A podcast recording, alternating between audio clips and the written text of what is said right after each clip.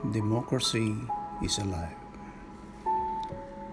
Come tomorrow morning, Filipinos will once again be trooping to the polls to choose our next leaders.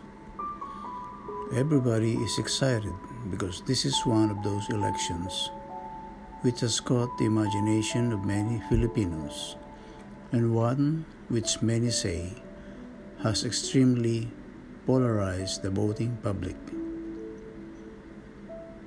In a way, we are lucky because despite the problems and issues we have as a nation, here we can still exercise this God given right to choose.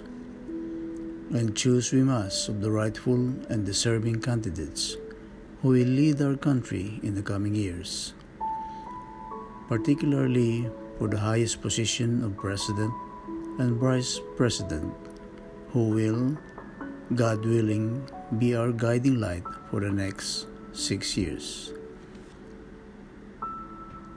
The elections campaigns rose to its highest pitch yesterday, and looking back, we can be amazed at how these events has become carnival-like.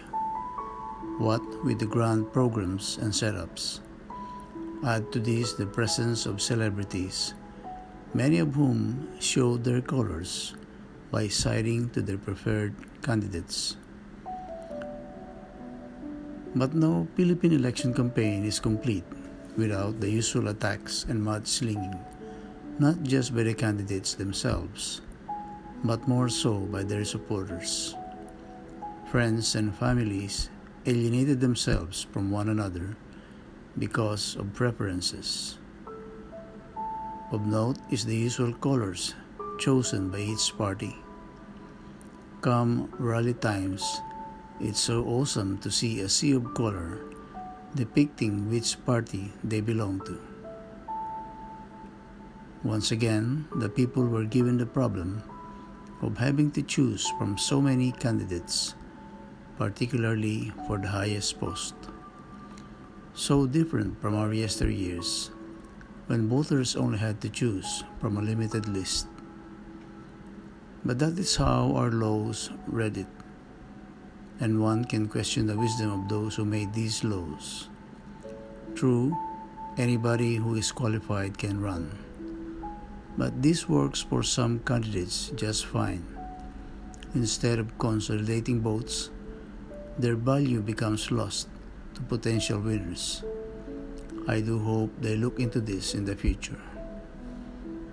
A news reporter said that we shouldn't just vote for anybody, that we shouldn't follow trends and surveys, that we shouldn't vote for someone because our friends or colleagues said so, that we shouldn't vote because of regional preferences, that we shouldn't vote because of favors or rewards Think of what we really want from a leader, what we expect a leader should be.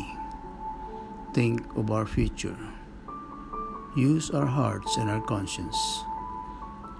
Yes, we practice democracy, but remember, if on election day we make a mistake, that democracy will be wasted. It may even be lost. God bless our country. God bless us all.